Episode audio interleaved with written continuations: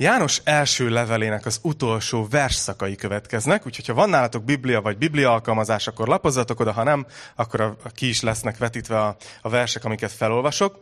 De a János, 1 János 5.14-től fogjuk folytatni, ugye idáig haladtunk legutóbb, és a témánk, amiről ma beszélgetni fogunk, az az Istennel való barátságunknak az egyik alappillére. És lehet, hogy amikor kimondom, hogy mi lesz a téma, akkor azt is fogod mondani, hogy na, megint erről lesz szó, de nem baj.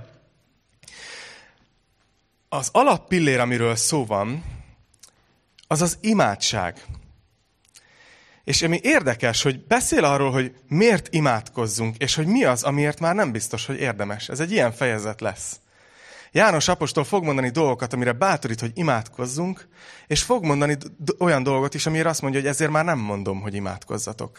Szóval az imádkozásról lesz szó, és lehet, hogy meghökkentél, amikor az előbb azt mondtam, hogy hogy lehet az, hogy van olyan, amiért már, már nem érdemes imádkozni. De hogyha töltöttél 10 percet már valaha keresztény közösségbe, hallottál 10 percnyi keresztény imádságot, akkor tudod, hogy a keresztények mindenféleért is imádkoznak, de néha nem tudom, hogy észrevettétek, hogy van különbség, hogy, hogy mi, mi az a területe az életünknek, amiért imádkozunk, és mi az, amit azért már mi menedzselünk. Tehát, hogy vannak olyan keresztények, akik, akik tudod, ki se lépnek a házból, öm, anélkül, hogy elvennék Istentől, hogy most ki kell lépni a házból. Ez amúgy egy ilyen keresztény kifejezés, nem tudom, hogy honnan jön, meg nem tudom, hogy honnan jön, ez, ilyen, ez ilyen fura keresztény szó, hogy el kell venni Istentől.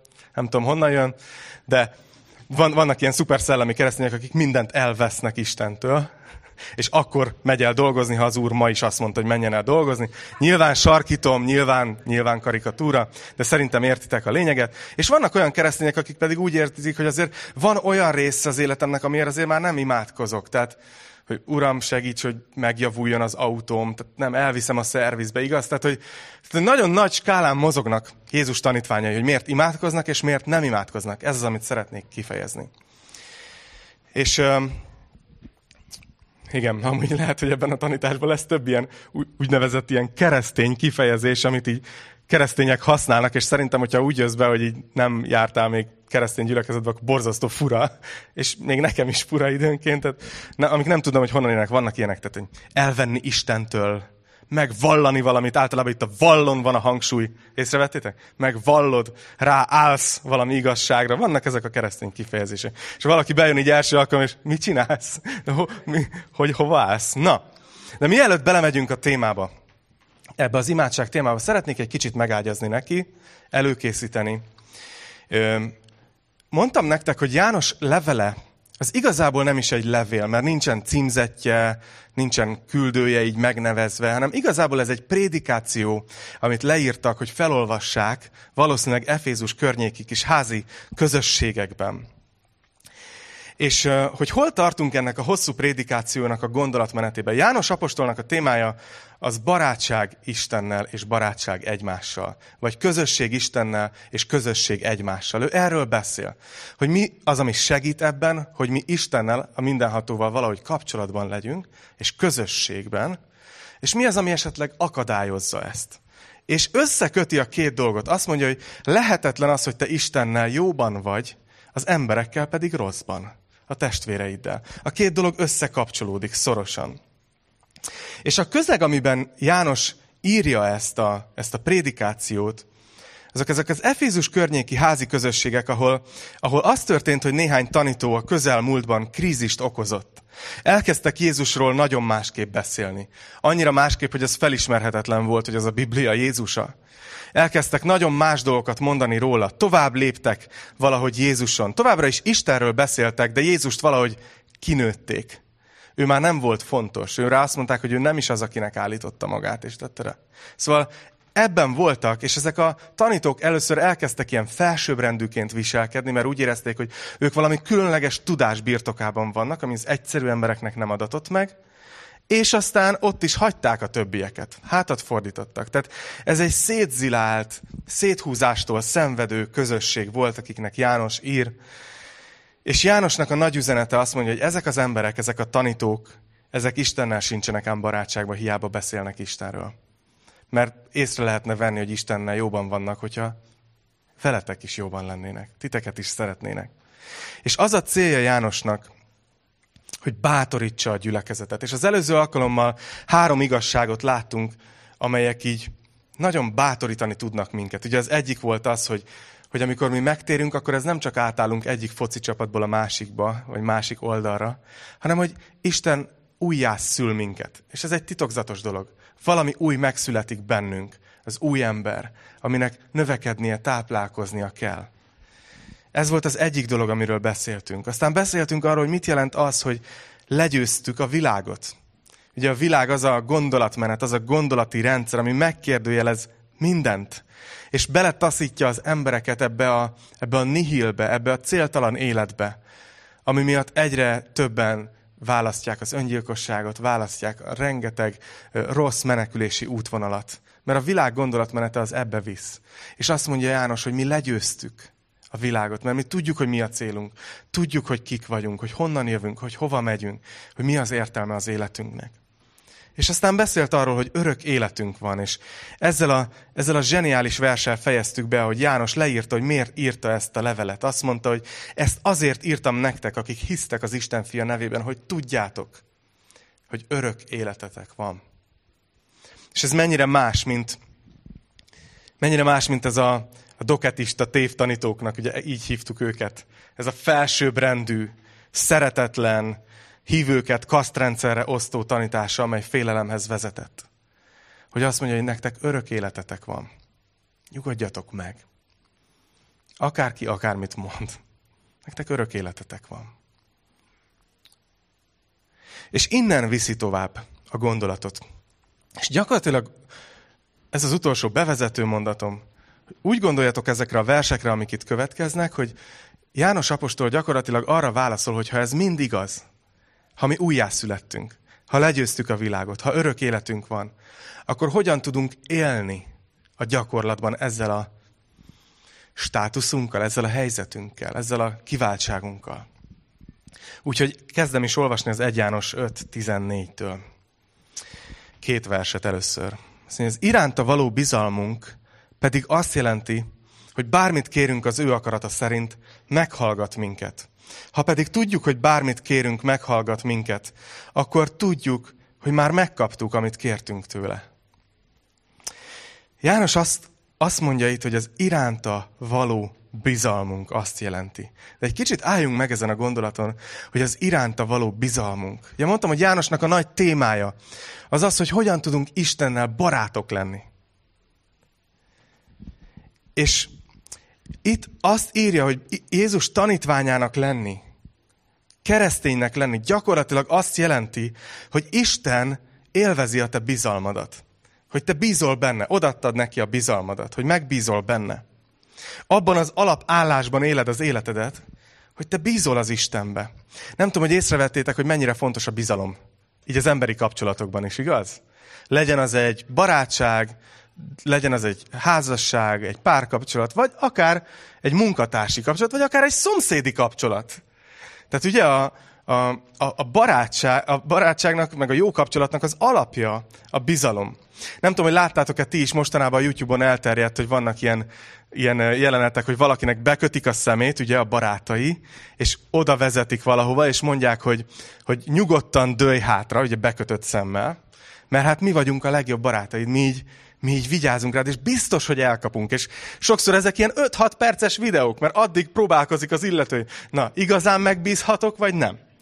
Hátra merjek dőlni, ugye azt se tudom, hol vagyok, be van kötve a szemem, vagy ne, tényleg elkapnak, vagy ne. És így bíztatják, és mondják, és ö, aztán persze mi a nézők látjuk, hogy mindez egy medence szélén történik, és hogy abban a pillanatban, hogy az illető megbízik, akkor, és ez meg is történik, akkor így beleesik a vízbe, és nem kapják el.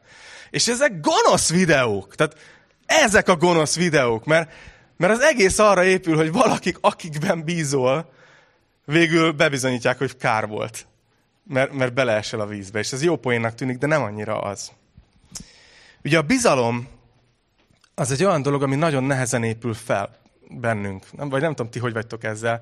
Nekem azért idő kell, mire valakiben úgy igazán megbízok. De elveszíteni, ez egy pillanatműve, igaz? Azt mondják, hogy a bizalom a lépcsőn megy fel, de aztán lefelé már liftel jön. Tudod? Tehát lefelé már, vagy nem tudom, szabad esésbe, ejtőernyővel. Valahogy minden kapcsolat akkor megy tönkre, amikor elveszik a bizalom. És utána még lehet húzni sokáig, akár egy barátságot, munkatársi kapcsolatot, bármi, bármilyen kapcsolatot. De onnantól kezdve, hogy elveszik a bizalom, onnantól kezdve valahogy megy tönkre felé az egész.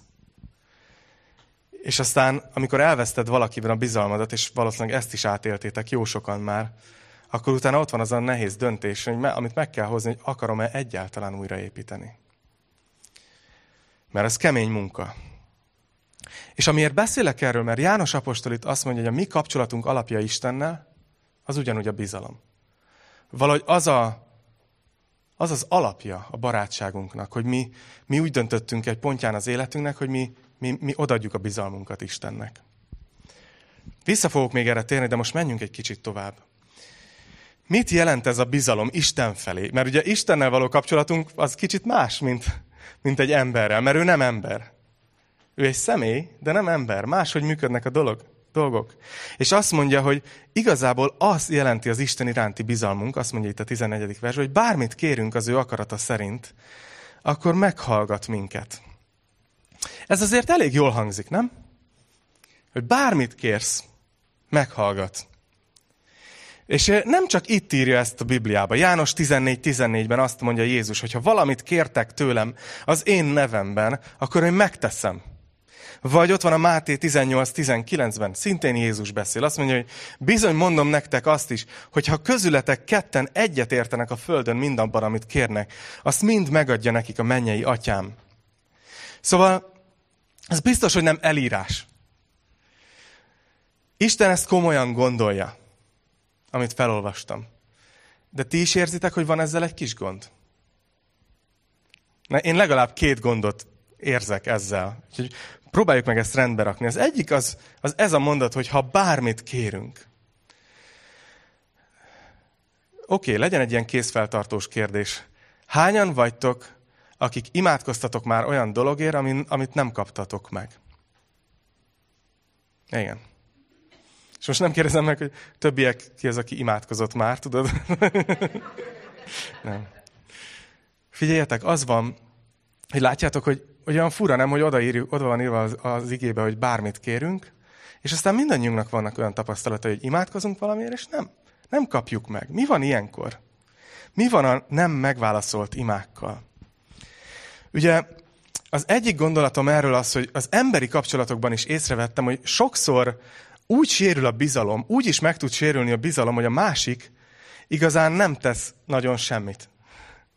Hanem te neked volt egy elvárásod felé, te szerettél volna tőle valamit, te remélted, hogy valamilyen irányba változik, vagy hogy valamit tesz, és amikor ez nem történik meg, bár ő soha nem vállalta ezt, hogy amit te elvársz tőle, de amikor nem teszi meg azt, amit igazából csak te váltál el tőle, akkor elveszti a bizalmadat. És azért mondom ezt, mert bennem is csalódtak már úgy emberek, hogy vártak tőlem valamit, amit hogyha megkérdezték volna előre, akkor előre megmondtam volna, hogy barátom, ezt tőlem ne várd.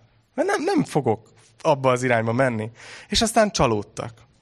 És azt gondolom, hogy ezt mind-mind csak példaként hozom az Istennel való kapcsolatunkra, mert azt tapasztalom, hogy mi emberek képesek vagyunk arra, hogy Istentől elvárunk olyan dolgokat, amiket ő soha nem ígért meg nekünk. És aztán, amikor nem teszi meg, akkor mi megharagszunk. És elveszíti a bizalmunkat. És ez egy nagyon-nagyon veszélyes dolog. Hagy mondjak csak ilyen példát. Vannak ezek a hűtőmágnes igeversek. Tudjátok mi az? Ami annyira népszerű bibliai vers, hogy rányomtatják ilyen hűtőmágnesre, és ki lehet rakni meg naptára, meg bögrére, mert ezek ilyen jól mutatnak.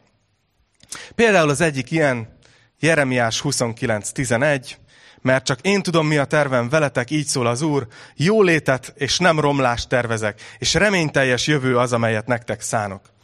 És el, elolvassa ezt a keresztény, megkapja ezt az igét, bármit is jelent, ilyen sincs a Bibliában, hogy igét kapni, nem baj. Megkapja az igét, és aztán vár, hogy most jön a jólét, És hogy most minden jóra fordul. És amikor két hét múlva, vagy két nap múlva történik valami, amire még lejjebb kerül, mint volt, még nehezebb helyzetbe kerül, még, még jobban küzdködik, akkor azt mondja, hogy de hát, de hát ott van a Jeremiás 29.11-ben, hogy reményteljes jövőt adok, hogy jó létet, és nem romlást tervezek. Hogy, és akkor elkezd gondolkozni, mi a baj a hitemmel, mit csinálok rosszul, mi a... Pedig az a baj, hogy ezt Isten Izraelnek ígérte ott a babiloni fogság idején amikor el voltak szontyolodva. Te meg 2021-ben olvasod, és azt mondod, hogy hát Isten nekem ígéri. Nem. Tehát látjátok, ezért nagyon fontos, és most nem akarok, mert van olyan, hogy Isten az igén keresztül szól hozzánk. Van olyan, hogy valami nagyon a szívünkre helyeződik. Tény. De nagyon vigyáznunk kell, főleg az ószövetségi részekkel, ami, ami nem konkrétan egy keresztény hívőknek általánosságban szóló ígéret, hanem Izrael népének szólt, profétikusan szólt, akár csak közvetlen egy embernek szólt valahol a Bibliában. Nagyon vigyázni kell, hogy ne kérjük Istenen számon. Mert elvezethet ahhoz, hogy nincs bizalmunk. Részben ez lehet a másik, ez lehet az egyik oka a megválaszolatlan imáknak, de, de el is vezet ez a másik gondolathoz. Hogy azt mondja, nézzétek, ha pontosabban olvassuk, hogyha bármit kérünk az ő akarata szerint akkor ő megadja nekünk. És őszintén ez a gondolat, ez nehéz. Én sokat küzdöttem ezzel, hogy azt mondja, hogy Isten akkor adja meg nekünk, amit kérünk, hogyha az ő akarata szerint kérjük azt. De ezzel is vannak problémáim, mert hogyha Isten akar valamit, akkor miért nem csinálja meg? Miért kell ehhez nekem kérnem? Érted? Most nagyon fura kérdéseket feszegetek, de lehet, hogy már bennetek is felmerült, hogy akkor ugyan miért kell imádkoznom, ha ő úgy is akar valamit megtenni? Vagy a, ennek a pepitája, hogyha csak azt adja meg, amit ő úgy is akar, akkor mi értelme van, hogy én megfogalmazom az én saját kéréseimet, amire én vágyok? És nem tudom, hogy Isten akarata de szeretném. Látjátok, ezek a kérdések, ezek mind ugyanarra a gondolatra mutatnak, amivel bevezettük. Hogy az egész keresztény életünknek a lényege. Az, egész, az, hogy mi Jézust követjük, az egész lényege, hogy valahogy szinkronba kerüljünk Istennel. Egy olyan barátságba, ahol ismerjük őt, tudjuk, hogy mi van a szívében, tudjuk, hogy hogy gondolkozik dolgokról, tudjuk, hogy mit szeretne végezni az életünkben és mások életében, és hogy, hogy mi teljesen szinkronba kerülünk ezzel. Ez nem azt jelenti, hogy elveszítjük az egyéniségünket, mint néhány más vallásban van, hogy te feloldódsz az Istenben. Nem. Te, te maradsz, de annyira erős lesz a bizalom, hogy, hogy el tudod énekelni azt, amit az énekben szoktunk énekelni, hogy, hogy fájjon az, ami neked fáj. Hogy én azt akarom elvégezni, amire te hívtál el, hogy valahogy annyira kiépül ez a bizalom, hogy én nem is akarok mást, mint amit Isten akar. Hogy a szívemet összehangolom az ő akaratával. Ez az a bizalom, amiről beszél itt János. Tehát itt van egy kulcs. És itt van még egy. Hogy nézzétek, azt írja itt János apostol, hogy, hogy amikor hogy azt jelenti a bizalom, hogy amikor valamit kérünk tőle, akkor tudjuk, hogy meghallgat minket. És utána mond egy ilyen mondatot, hogy ha tudjuk, hogy meghallgat, akkor már meg is kaptuk azt, amit kértünk. Na ez mit jelent? Én hiszem, hogy ez azt jelenti, hogy János azt, nem azt mondta, hogy biztos meg is fogod kapni, de azt tudhatod. Százszázalékosan biztos, hogy Isten hallotta. Hogy Isten meghallgatta, amit kértél. És azt mondja János, hogy ha ez a tudat ott van benned, akkor az igazából már olyan, mintha meg is kaptad azt, amit, amit kértél. Mert tudjátok, milyen ez, hogy, hogy a gyerek, hogyha kér tőlem valamit, nem tudom, karácsonyra, vagy most, most, most rontottam el az illusztrációt, tehát csak oda jön, és csak kér tőlem, hogy szeretnék egy ilyen, nem tudom, kvadot. Akkor azt mondom, hogy persze, kisfiam, nagyon jó ötlet, de, de ha azt mondom, hogy oké, okay, majd átgondolom, ez neki már elég mert ő kért valamit, és én meghallgattam. És persze fog jönni újra és újra, és kérni fogja, de hogyha ugyanez a jelenet lejátszódik, ő oda jön hozzám, és kér kvadot, és én látja, hogy nem is figyelek oda, stb., akkor nincs meg az az érzés, hogy de jó, apu meghallotta, amit kértem. És azt hiszem, hogy itt János ezt tanítja, hogy, hogy igazából a bizalom azt jelenti, hogy szinte, hogy tudhatjuk, hogy jöhetünk Istenhez, kérhetünk tőle, És tudhatjuk, hogy ő hallotta, vette, amit kértünk tőle, és onnantól pedig élesbe lép ez a bizalom, hogy, és ő majd tudja jól, hogy mi kell nekem. Hogy megadja, mikor adja meg, nem adja meg. Ezt rá bízom, legyen meg az ő akarata. Hogy mi a legjobb az adott helyzetben. No, folytassuk a, az 1 János 5 Most jön az a rész, ami miatt mondtam, hogy pár, amikor nagyon örülök mindig, amikor új emberek vannak a gyülibe. Ezek azok a versek, amik, amikről nehéz lesz így beszélni. Remélem, hogy, hogy érthető lesz mindenkinek, mert ez, ez, ez combos. 16. vers. Ha valaki látja, hogy a testvére nem halálos bűnt követel, könyörögjön érte, és életet fog adni annak, aki nem halálos bűnt követett el. Van halálos bűn. Nem az ilyen esetre mondom, hogy könyörögjön. Minden gonoszság bűn, de van, halál, van nem halálos bűn is. Néma csend van a teremben. Na Attila, erről mit fogsz mondani? Ez az egyik legnehezebb rész ebben a levélben, és egyébként az egyik legnehezebb rész az új szövetségben. Mindenkinek ugye megakad a szeme ezen a kifejezésen, hogy halálos bűn. Eddig is beszéltünk a bűnről. János eddig is beszélt ebben a levélben a bűnről. Úgy beszélt a bűnről, mint ugye valami, ami megakadályozza az Istennel való barátságunkat. Egy akadály az Istennel való közösségünk előtt. De ez most egy új szint azért, ahogy beszél róla, egy, ez egy más nyelvezet, és két dolgon akadunk fent. Ugye egyrészt, hogy az van oda, hogy halálos. Tehát, hogy na ez mit jelent? Milyen halálra gond? Mi ez, hogy halálos? A másik, hogy hogy lehet, hogy azt mondja János apostol, hogy ezért már nem mondom, hogy imádkozzatok. Tehát, hogy eddig, egész addig azt tanultuk keresztényként nem, hogy bármiért, bármikor imádkozzál. Hogy hogy lehet, hogy János van valami, amire azt mondja, hogy ezért már nem mondom, hogy imádkozzatok. No, megpróbálom ezt itt rendbe tenni, de olyan módon, hogy megmutatom többféle értelmezését ennek az igerésznek, jó? Azért, mert így tartom korrektnek egy olyan igerészszel kapcsolatban, ahol nagyon megoszlanak a vélemények keresztények között. El fogom mondani, hogy én melyiket érzem leginkább közel állónak az igazsághoz, de tudom, hogy én csak egy mókus vagyok, szóval elmondom a többi értelmezést is. És négy fajta értelmezése van ennek a dolognak, amit így talán erre tudom leszűkíteni, ahogy olvastam utána, és kutattam ezt a témát. Az egyik az azt mondja, és szerintem ez a legvalószínűtlenebb, hogy a testvér szót itt itt nagyon tág értelemben kell érteni. Tehát, hogy itt nem a gyülekezeten belüli, nem Jézus tanítványaira, nem megtért emberekre gondol János, hanem, hanem általánosságban az emberek között, és hogy ebben az értelmezésben az a halálos bűn, hogyha valaki, valaki nem tér meg. Ö, őszintén erre ennyit szeretnék fordítani, ennyi időt, mert annyira gyenge lábakon áll, hogy szerintem szinte lehetetlen ezt igazán elfogadni, hiszen el tudjátok képzelni, hogy János arra bátorítaná a keresztény gyülekezetet, hogy ne imádkozzanak mások megtéréséért? Ez, ez nem, nem tűnik túl acélosnak. Ez nem tűnik túl logikusnak. De ez az, e, van egy ilyen értelmezés, és ezt is fogjátok hallani, hogyha foglalkoztok ezzel a szigeverssel. A második értelmezés azt mondja, hogy ez a halálos bűn tekintetében, ez a halál, amiről itt szó van, ez, ez a lelki halál, ez az üdvösség elveszítése. És ez szerint vannak olyan bűnök, bizonyos bűnök, amelyeket, hogyha valaki elkövet, akkor elveszíti az örök életét, elveszíti az üdvösségét. Mi ebben a logikus? Az ebben a logikus, mert van benne bőven logika, hogy vannak olyan igeversek, amelyek mintha ezt sugalnák. Fölolvasok néhányat, csak azért lássátok, hogy szembenézünk ezzel is. 1 János 3.15, ugye pár hete tanulmányoztuk, azt mondja, hogy azt pedig tudjátok, hogy az ember gyilkosnak nincs örök élete. Tehát valaki könnyen oda juthat, hogy hát akkor egyértelmű, hogyha valaki gyilkos, akkor annak nem lesz örök élete, mert az egy halálos bűn.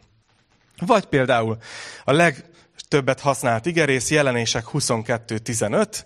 Ugye itt János leírja az új Jeruzsálemet, azt a mennyei várost, ahova majd, ahova majd bemennek azok, akik Isten gyermekei.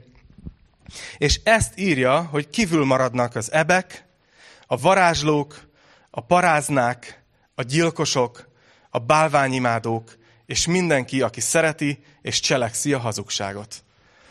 Tehát van ebben logika, hogyha valaki ezt úgy olvassa, hogy hát egyértelmű, hogy, hogy oké, okay, hogyha valaki hívő is, de hogyha utána belemegy gyilkosságba, mm, paráznaságba, bálványimádásba, hazugságba, akkor hát elveszítheti a, az örök életét, az üdvösségét, tehát mint hogyha ez lenne a halálos bűn.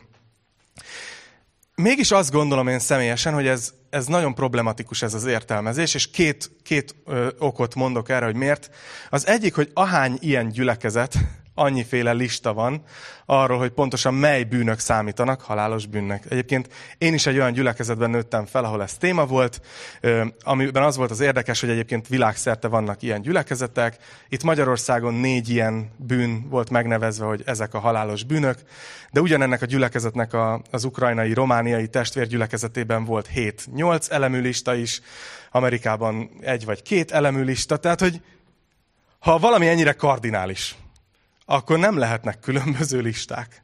Akkor nagyon egyértelműnek kell lenni, hogy mi lenne ez a pár bűn. De ennél van egy nagyobb probléma is ezzel az értelmezéssel. És az az, hogy a Bibliában folyamatosan látunk embereket ezekből a bűnökből megtérni, helyreállni, új életet kapni, új esélyt kapni. Tehát nem stimmel a Biblia többi részével, az evangélium nagy üzenetével ez a fajta értelmezés. És hogy ne imádkoznánk azért, hogyha valaki beleesik ilyen dologba, hogy az Úr állítsa helyre, hogy ismerje fel, hogy térjen meg belőle. Hogy ne imádkoznánk. Na, ez a második értelmezés. Nézzük a harmadikat. Vannak, akik azt gondolják, hogy itt János, amikor a halálos bűnről beszél, akkor olyan bűnre gondol, ami fizikailag halálhoz vezet. Tehát például ugye ott van az abcselben Anániás és Szafira története, akik hazudnak a, a Szentléleknek, és egyszerűen Isten úgy dönt, hogy ők ott holtan esnek össze, és kiemeli őket az élők kör, köré, köréből. Tehát azt gondolja ez az értelmezés, hogy például ez egy ilyen eset. Vagy ha valaki például, nem tudom, részeges, ugye a Biblia azt mondja, hogy részegség az bűn, és hogyha valaki mondjuk annyira részeges, hogy ebbe bele is hal ennek a következményeibe, akkor hát ez egy halálos bűn volt az ő életében, mert halálhoz vezetett. Ez a harmadik értelmezés. És ebben is van egyébként logika, és itt János akkor ez a logika szerint talán arra akarna bátorítani minket, hogy a halottakért már ne imádkozzunk, hanem, hanem azt már bízzuk Istenre, hogyha valaki olyan büntet, ami konkrétan halálhoz vezetett. Csak van egy probléma ezzel is. Hogy hogy jönne ez ide ebbe a levélbe? Tehát, hogy sehogy nem illik a szövegkörnyezetbe. Most nagyon ráfókuszáltam erre a két versre, de most nézzük meg egy kicsit a tágabb környezetet, és innen jön a negyedik értelmezés, és én személy szerint én ezt gondolom erről. Lehet velem nem egyetérteni. Abból indulunk ki, hogy itt a gyülekezeten belüli kapcsolatokról ír ebben a levélben János. Ismerjük a kontextust, hogy egy olyan közösségről van szó, sokan hátat fordítottak a Jézusban való hitnek. Ezek olyan emberek voltak, akik megtértek, újjászülettek, és aztán mégis el, elhagyták a Jézusban való tiszta hitet, tudatosan elutasították azt, amit Jézus magáról mond, és, és ott hagyták a gyülit. Hátat fordítottak a hitnek. Tehát nem elbuktak valamilyen bűnben, hanem megtagadták a hitet. És a gyülekezet pedig ott volt, hogy hogyan viszonyuljunk ezekhez az emberekhez. Mit kezdjünk velük? És imádkozzunk értük. És János, ha ezt az értelmezést vesszük, akkor talán érthető, hogy azt mondja, hogy, hogy persze akartok, imádkozzatok, de nem biztos, hogy van értelme. Ezért már nem mondom, hogy imádkozzatok. Mert halálos bűnben vannak. Na mire alapozom ezt az értelmezést?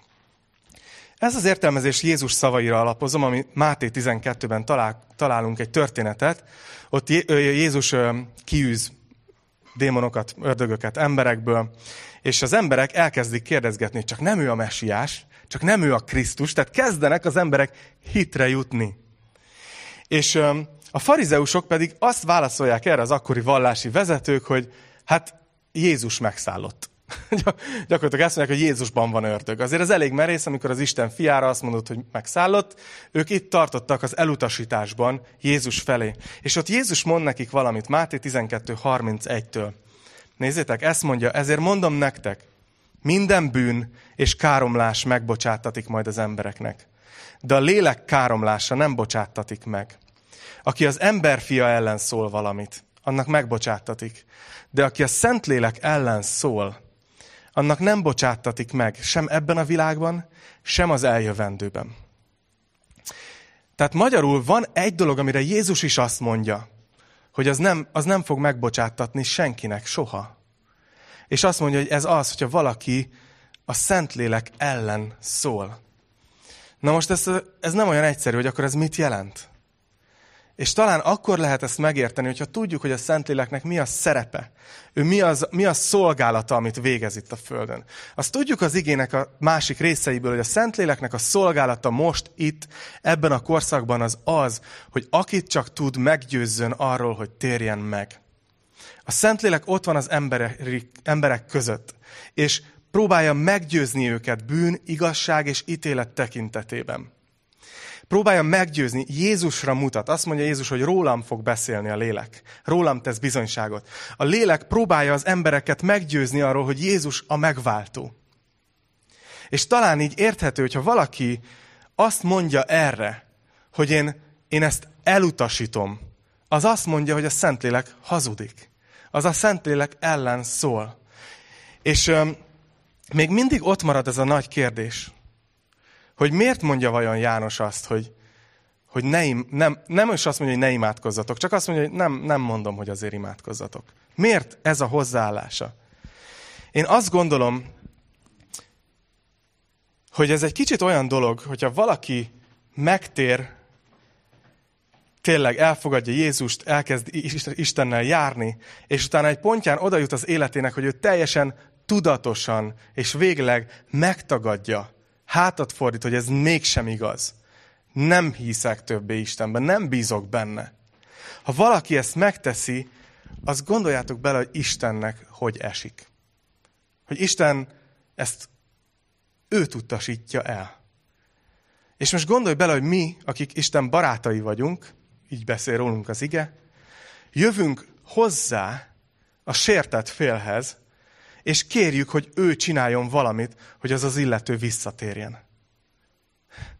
Ez majdnem olyan, mint hogyha oda mennél valakihez, aki kilépett egy bántalmazó kapcsolatból, és az, akit bántalmaztak, őrá teszed a felelősséget, hogy állítsd helyre a kapcsolatot.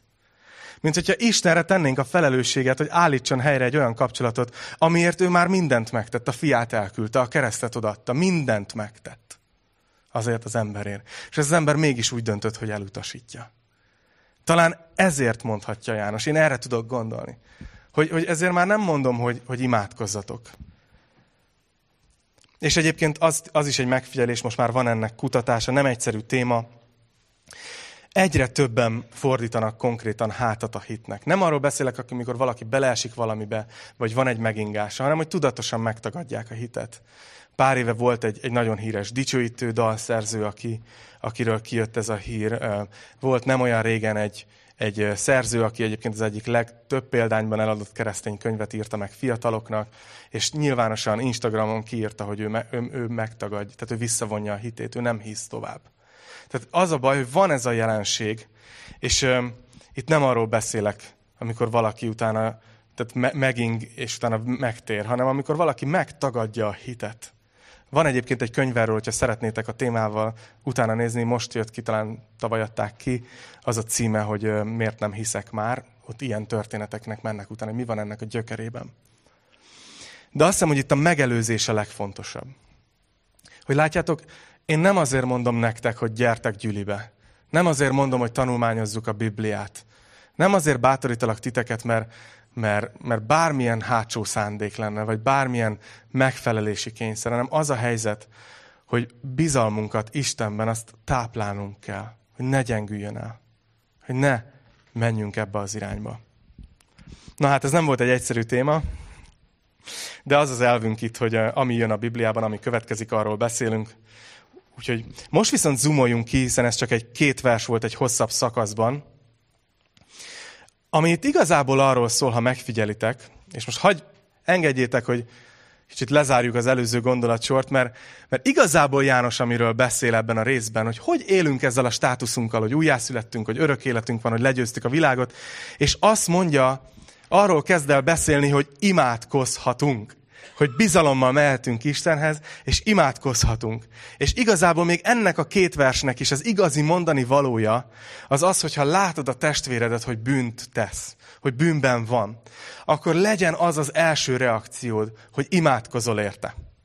És engem ez mélyen megítélt, ahogy készültem erre a Biblia órára. Én megmondom őszintén nektek, hogy én nagyon sokszor úgy vagyok ezzel, hogy látok valakit, és kiakadok. Látok valakit, és megítélem.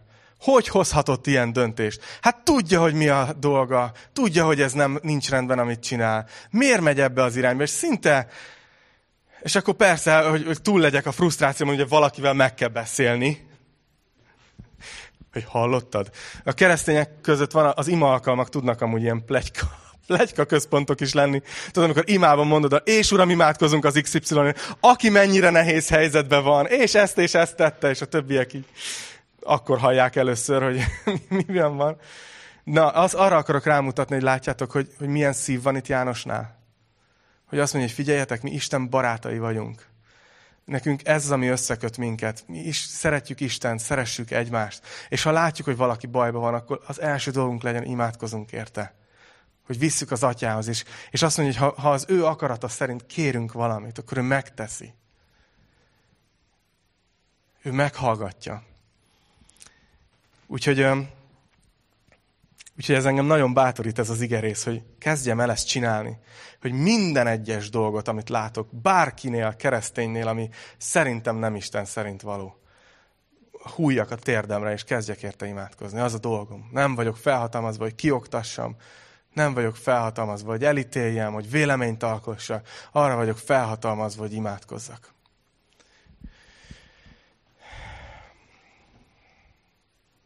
No, nézzük még ezt a pár verset, amit hátra van, és ez itt egyben a könyv lezárása.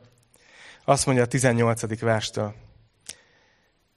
Tudjuk, hogy aki Istentől született, nem vétkezik. Sőt, aki Istentől született, az megőrzi magát, és a gonosz meg sem érinti. Tudjuk, hogy Istentől vagyunk, és az egész világ a gonosz hatalmában van de tudjuk, hogy eljött az Isten fia, és értelmet adott nekünk, hogy megismerjük az igazat. És ezért vagyunk az igazban, az ő fiában, Jézus Krisztusban. Ő az igaz Isten, és az örök élet. Gyermekeim, őrizkedjetek a bálványoktól. Ezek az utolsó versei ennek a levélnek, az utolsó mondatai, vagy ennek a prédikációnak. És itt János azoknak ír, akik ott vannak hagyva, ott vannak ebben a szétzilált gyülekezeti helyzetben, azt se tudják, merre van az előre, talajvesztettek, nem tudják ki kivel van. És utoljára még így a lezárásként abban erősíti meg őket, hogy, hogy mi tudjuk, hogy Istentől vagyunk. És azt mondja, hogy tudjuk azt is, hogy aki Istentől született, az nem vétkezik. És aki Istentől született, megőrzi magát. Így erősíti meg a gyülekezetet ebben hogy ti Istentől valók vagytok. És nagyon érdekes, hogy azt is oda teszi, hogy az egész világ pedig a gonosz hatalmában van. Öm, néha azt érzem, hogy erre egy kicsit többet kell emlékeztetni magunkat. Mert úgy gondoljuk mi keresztények időnként, hogy, hogy ezen a földön meg kell valósulnia Isten országának, Isten akaratának tökéletesen. És és harcoskodunk, politizálunk, csinálunk rengeteg dolgot azért, mert, mert azt gondoljuk, hogy, hogy, hogy Isten országa az, az, az így fizikailag, politikailag itt jön el. Lehet, hogy ezt így nem mondanánk ki, vagy nem írjuk alá, de mégis azt gondoljuk, hogy ha valaki nyer, akkor majd az Isten országága történik, ha nem, akkor az a káosz, az a vége. De nézzétek, nagyon durva, hogy mit mond itt János. Azt mondja, hogy az egész világ a gonosz hatalmában van. Hogy a kiutunk ebből a gonosz világból, az csak Jézuson keresztül vezet. Nincsen más út. És azt mondja még, mond egy nagyon érdekes dolgot, és ezt hagy hagyjam itt veletek. Azt mondja, hogy, hogy de eljött az Isten fia, és értelmet adott nekünk, hogy megismerjük az igazat. Én nekem mindig fáj az, amikor valaki azt mondja, hogy, hogy én nem tudok hinni. Mert az van, és azt olvassuk itt, hogy a keresztény hit, a Jézusba vetett hit, már nem is szeretem használni a keresztény szót, mert annyi minden ragadt rá, de Jézusba vetett hit, hogy Jézus a megváltó, az nem egy olyan vakhit, amit valaki csak így, na jó, elhiszem. Hanem az egy olyan hit, aminek vannak bizonyítékai, vannak értelmes pillérei. Utána lehet menni. Azok a dolgok, amiről ír az a Biblia, hogy Jézus megszületett, hogy élt, hogy keresztre feszítették, az, hogy feltámadt. Ezek olyan történelmi tények, amire több történelmi bizonyíték van, jobban meg van alapozva, mint a legtöbb ókori csata, amit gond nélkül tanítanak a suliba. Tényként. van olyan irodalmi mű, ami benne van az irodalmi könyvünkben, és egy példányban maradt fent. Összesen. Az Ószövetségből pedig ezer és ezer példány maradt fent. Különböző kéziratok, különböző helyeken, különböző nyelven. és ugyanaz van benne. Szóval, hogy a mi hitünk, az nem egy értelmetlen, nem egy vak hit. És ö, éppen ezért nagyon bátorítok bárkit arra, hogyha te egy olyan ember vagy, aki nehezen veszed be ezeket a dolgokat, és úgy érzed, hogy oké, okay, amúgy jól hangzik, meg bátorítóan hangzik, de hogy tényleg lehet ezekbe a dolgokba hinni? Tehát, hogy értelmes ember, intelligens ember hihet például a feltámadásban? Akkor nagyon bátorítalak, hogy menj és tanulmányozd, és ásd bele magad. Volt egy újságíró, egy, egy oknyomozó újságíró, aki, akinek a felesége megtért, és, és ő elhatározta, hogy akkor ő a teljes szakmai tudását beveti a teljes újságírói tényfeltáró tudását beveti, hogy bebizonyítsa, hogy a feltámadás nem igaz. És elvégezte a kutatását, utána ment, kutatta, interjúkat készített, átnézte a kutatási eredményeket, és megtért. És megírta azt a könyvet, hogy ki vette el a követ. Meg lehet találni ma is. És rengeteg ilyen, ilyen dolog van. Szóval csak egyszerűen bátorítani akarlak titeket, hogy tudjátok azt. Azt mondja itt, hogy, hogy Isten értelmet adott nekünk. Agyat. Hogy megismerjük az igazat. És persze, hogy van egy hit komponens, mert attól, hogy tudod, hogy mondjuk ezzel a kocsival 150-ről is a fékpedállal le tudsz lassítani, ha nem bízol igazán, hogy ez tényleg meg fog történni, akkor nem fogsz menni 150-nel. Ugye? Tehát két dolog, egyrészt a tudás, a tények, másrészt az, hogy a személyes bizalmadat is mellé teszed el, és ez a hit. De bátorítalak titeket, hogy kutassátok, keressétek. És aztán egy ilyen mondattal zárja be, és én is ezzel fogom bezárni, hogy gyermekeim, őrizkedjetek a bálványoktól. Az egész János levele azért íródott, mert emberek azt tanították, hogy lépjetek túl Jézuson. Itt van ez a magasabb rendű tudás majd ez lesz a megoldás az életetekre. Majd ez fog titeket tovább segíteni. És János egy egész levélen keresztül, öt fejezeten keresztül bizonyítja, hogy nem. Jézus az, akinek mondta magát. Megfogtuk, megtapintottuk, éreztük, láttuk, emlékeztek, így kezdte, hogy ő az élet igéje. Erről beszélt. Ez egész fejezeten át. És utána a legvégén az utolsó mondata az, hogy őrizkedjetek a bálványokról. A bálvány az nem más, mint egy Isten pótlék. Valami más, amitől várod az életed megoldását, mint Isten. És azt mondja, hogy gyermekeim, őrizkedjetek a bálványoktól.